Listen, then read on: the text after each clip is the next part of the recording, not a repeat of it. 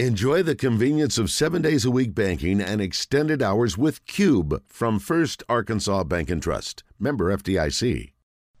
Kevin Kelley dominated high school football in Arkansas, winning nine state titles in 18 years at Pulaski Academy. He's now turning his attention to dominating the airwaves on the zone. He's brought to you by the Little Rock Athletic Club, who's currently building a state of the art indoor pickleball facility. Little Rock Athletic Club, no contracts, and save 30% off joining fees.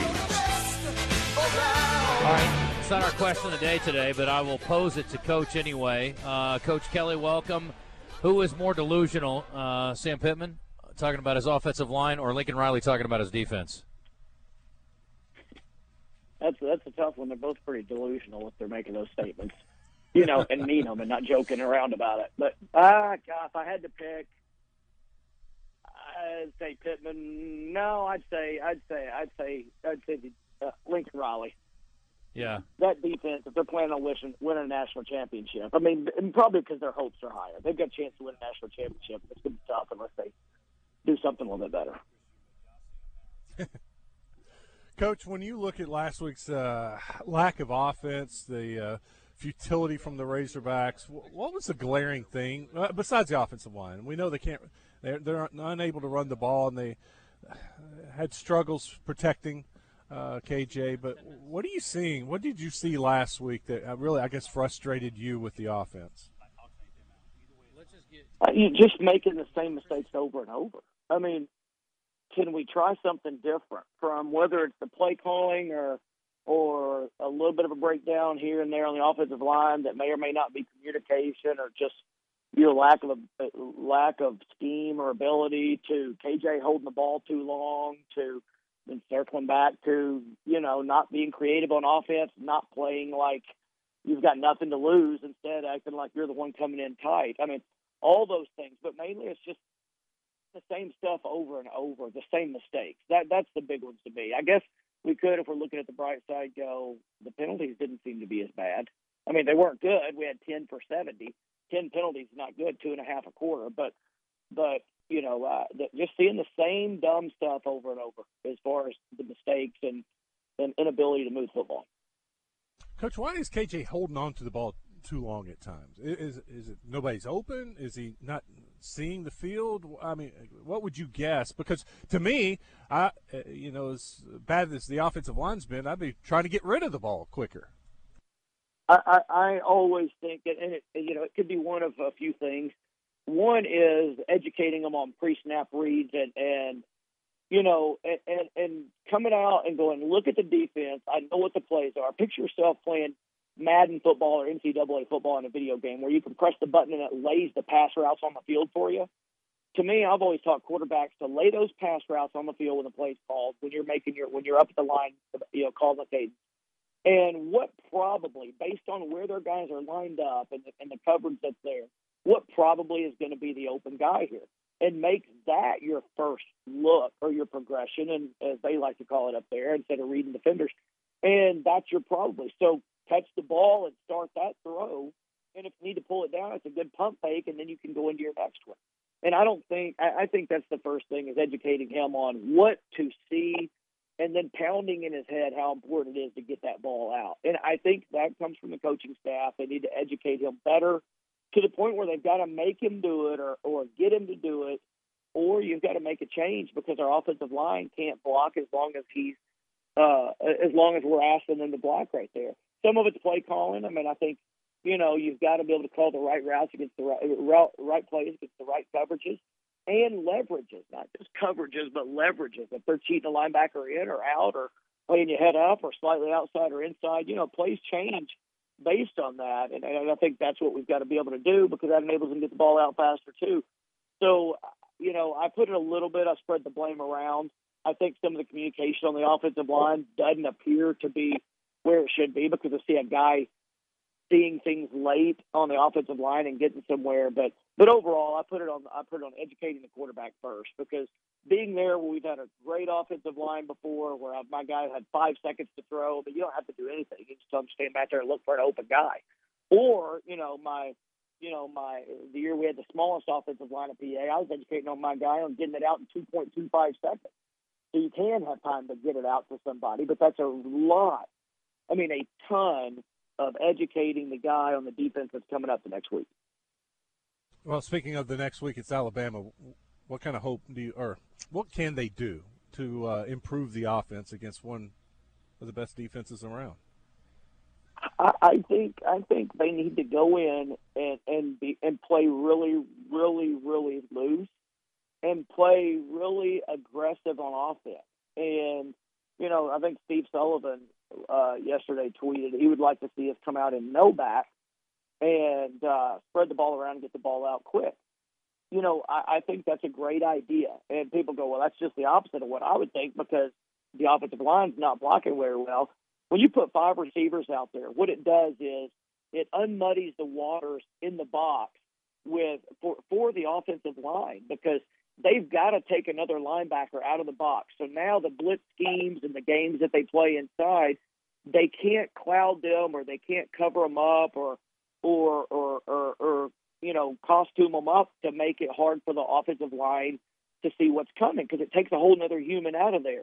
And I think that's a good idea. And, and and open the game up and play like we've got nothing to lose. Throw two or three trick plays and run a trick play per quarter you know, if you can. If nothing else, even if the play doesn't work, it makes the defense apprehensive about just going, you know, 100 miles an hour to the ball every single time they see it move one way or the other with a handoff or a quarterback looking one way or whatever.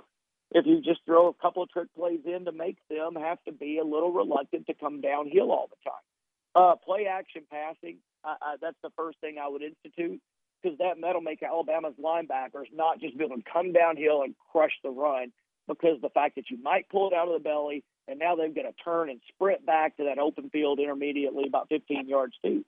And I, I think that's the first thing I would do is, is I would approach it that way. And I would be careful about throwing long, uh, long out routes across the field away from the hash because their guys are so fast, they break on the ball so well. You're asking for trouble in that regard. Let's flip it around. We're talking to Kevin Kelley. If you're just tuning in, it's courtesy of the Little Rock Athletic Club. So Arkansas defensively, especially related to Milroe. And again, there's been a lot of talk about his improvement. I don't know what kind of development you've seen from him, Coach. Just curious what your thoughts are on him as a passer and what Arkansas can do to, to defend a little bit better against him than they did the last time they saw him in, in limited time when he came in.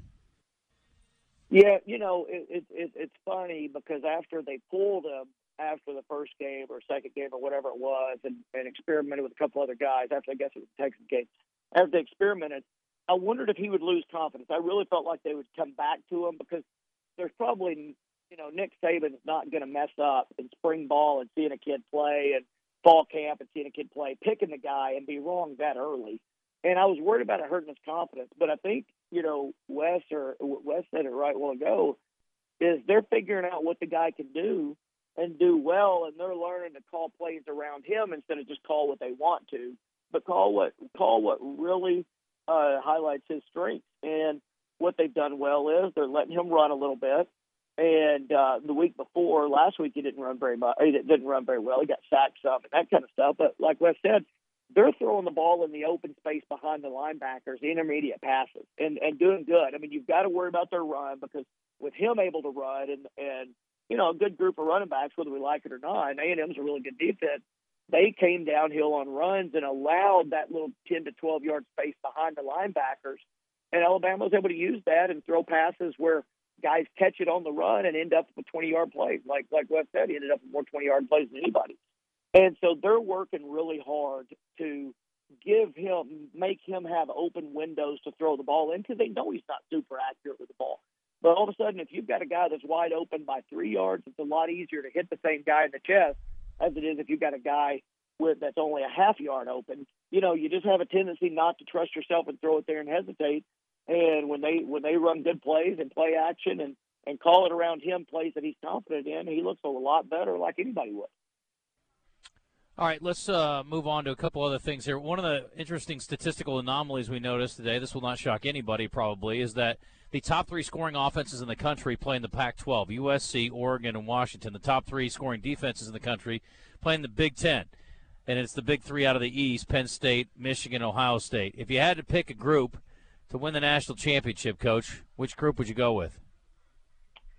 Pac Pac-12 for sure. Because I, I, just I thought defense got a wins championships. Offense. You're talking to Kevin Kelley. He's going offense. I thought I thought defense wins championships. What a bunch of nonsense, huh? Well, uh, you know, uh, yeah, it is nonsense. in, in a game, in a game that, in a, in a game, listen, if we, uh, you know, if we hold them to a shutout, you know, we we might go to overtime. But if we score more than they do, we won't go to overtime. So you know, you can look at it like that. But but but I mean, look, look, look seriously, uh, the game is offensively ruled now, right? I mean, the rules are made where you can't target. As soon as they change the targeting receivers rule, and I'm glad they did. As soon as they change that, the coaches that still aren't throwing the ball between the between the numbers and between the hashes don't have any sense because your guy can't get killed.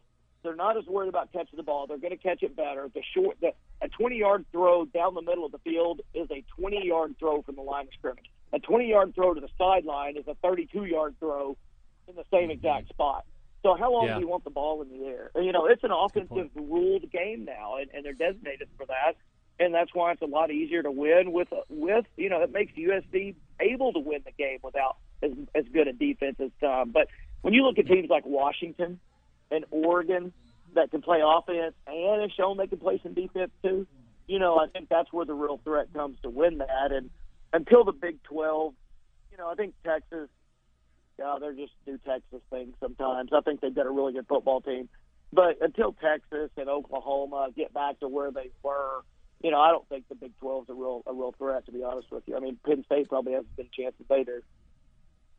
An interesting stat too, and again, I I just I like had time to go through all the ESPN info we get, so I was nerding out in the car, and Wes loves numbers too. So we were making fun of USC's defense, but they are ranked, I think, in total defense ahead of LSU. So Brian Kelly, what's going on down there, son? I mean, we got to get it together.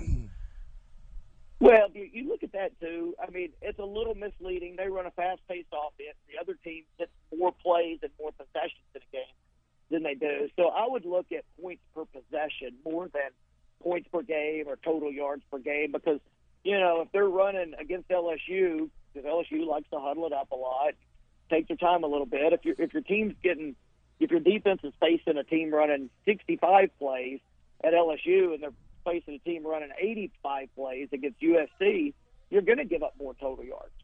So Yeah. it's more like yards per play and things like that is what you look at to really determine how good your defense is. It's a great weekend for football. Any game you got your eye on outside of the Arkansas game?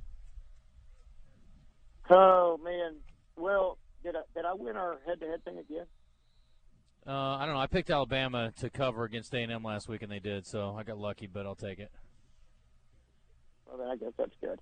No, I, you know the the Ohio State Purdue game. I mean, the line's a big game. I like the Purdue coach. I think if they've ever if they're ever going to play good and give somebody a run, Ohio State's played some close games. I think that'll be a decent game. I don't know why. I really do. I mean, it's a twenty point line, but I really think that's going to be a good game. Obviously, Oregon and Washington's the game of the week. I, I don't know if ESPN's going to be out there, but I think that's going to be a really good game.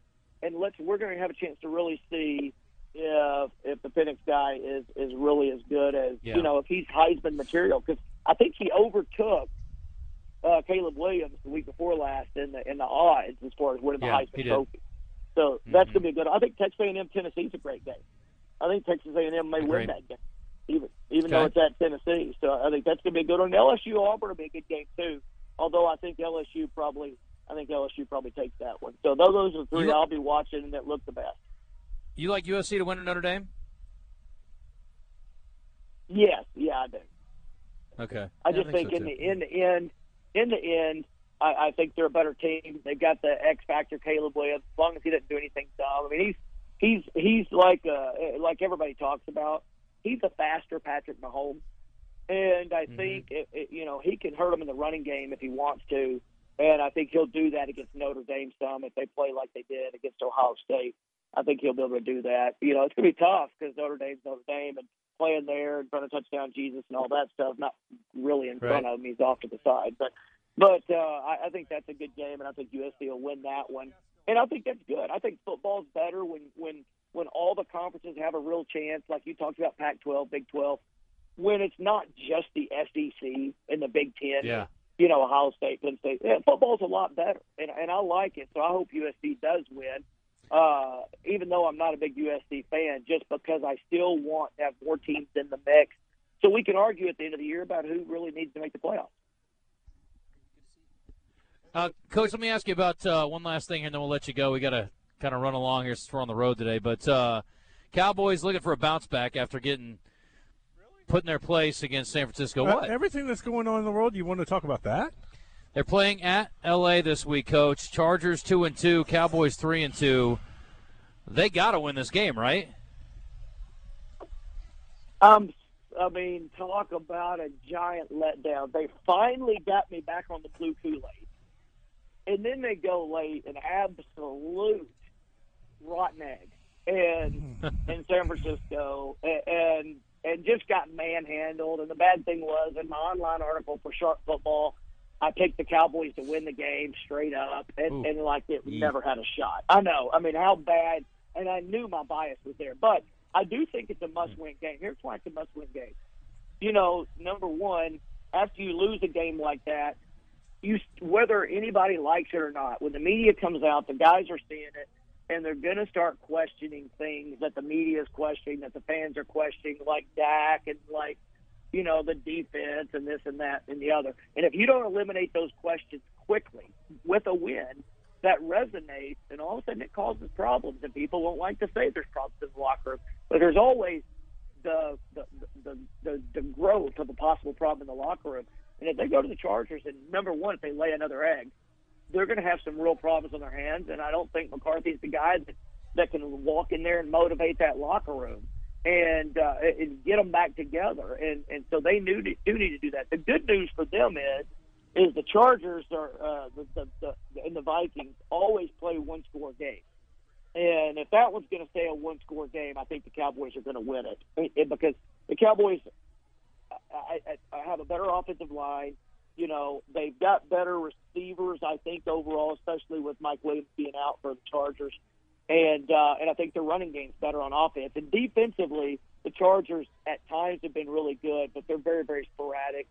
And you can't really call Dallas's defense sporadic. I mean, they had a horrible game against against the 49ers, obviously. They cut them up. But, but I think they're more consistent. They're just a better football team, even though you know, on the coast two weeks in a row. The West Coast is, is, is tough, but but I think the Cowboys Yeah. are a better football team. Coach, there's one one other part of this. With Kellen Moore as the offense coordinator and letting him go, you, you don't want him to outscore. And those kind of questions will then pop up. Would the Cowboys have been better off keeping Kellen Moore around? Now that he's gone, he just beat you and your offense is struggling. Yeah, I mean, gosh, they don't want that to happen for darn sure. And and I, and I for one, if it was good the way it was going to be this year, I would keep I would have kept Kellen Moore. You know, and and I know that's you know obviously it's history and past, but he's going to have this game circled. So I think that's the game that uh, Dallas is going to have to outscore them, quite honestly. And uh, hope Micah Parsons is up to the task and puts pressure because Khalil Mack, the defensive end for the Chargers two weeks ago, had six sacks. And Ooh. of course, given it was against a rookie quarterback, it was in one game. Yeah, I mean that hadn't been done. I think I think uh, uh, uh, Derrick Thomas for Kansas City is the only guy that's ever eclipsed that. So, so they've got their hands they got their hands full and their work cut out for them, and especially because Kellen Moore will know a lot of the tendencies of, of even McCarthy because they counseled each other in the play caller last year. So it'll be tough, but I think the Cowboys win. Yeah, that's a rough one for sure. Uh, I don't imagine that's probably going to be repeated this week. We'll see. Coach, uh, thank you for the time. We got to run. Sorry about that, but uh, thanks to the, our friends over at the Little Rock Athletic Club. I know you uh, appreciate what they do, and we'll look forward to hanging out with you next week in person, hopefully. Yeah, appreciate their sponsorship and Frank Lawrence and all that they do. And at the same time, I also uh, uh, like coming on, talking some ball with you guys, and like that my family's membership membership there is is fun and keeping everybody healthy.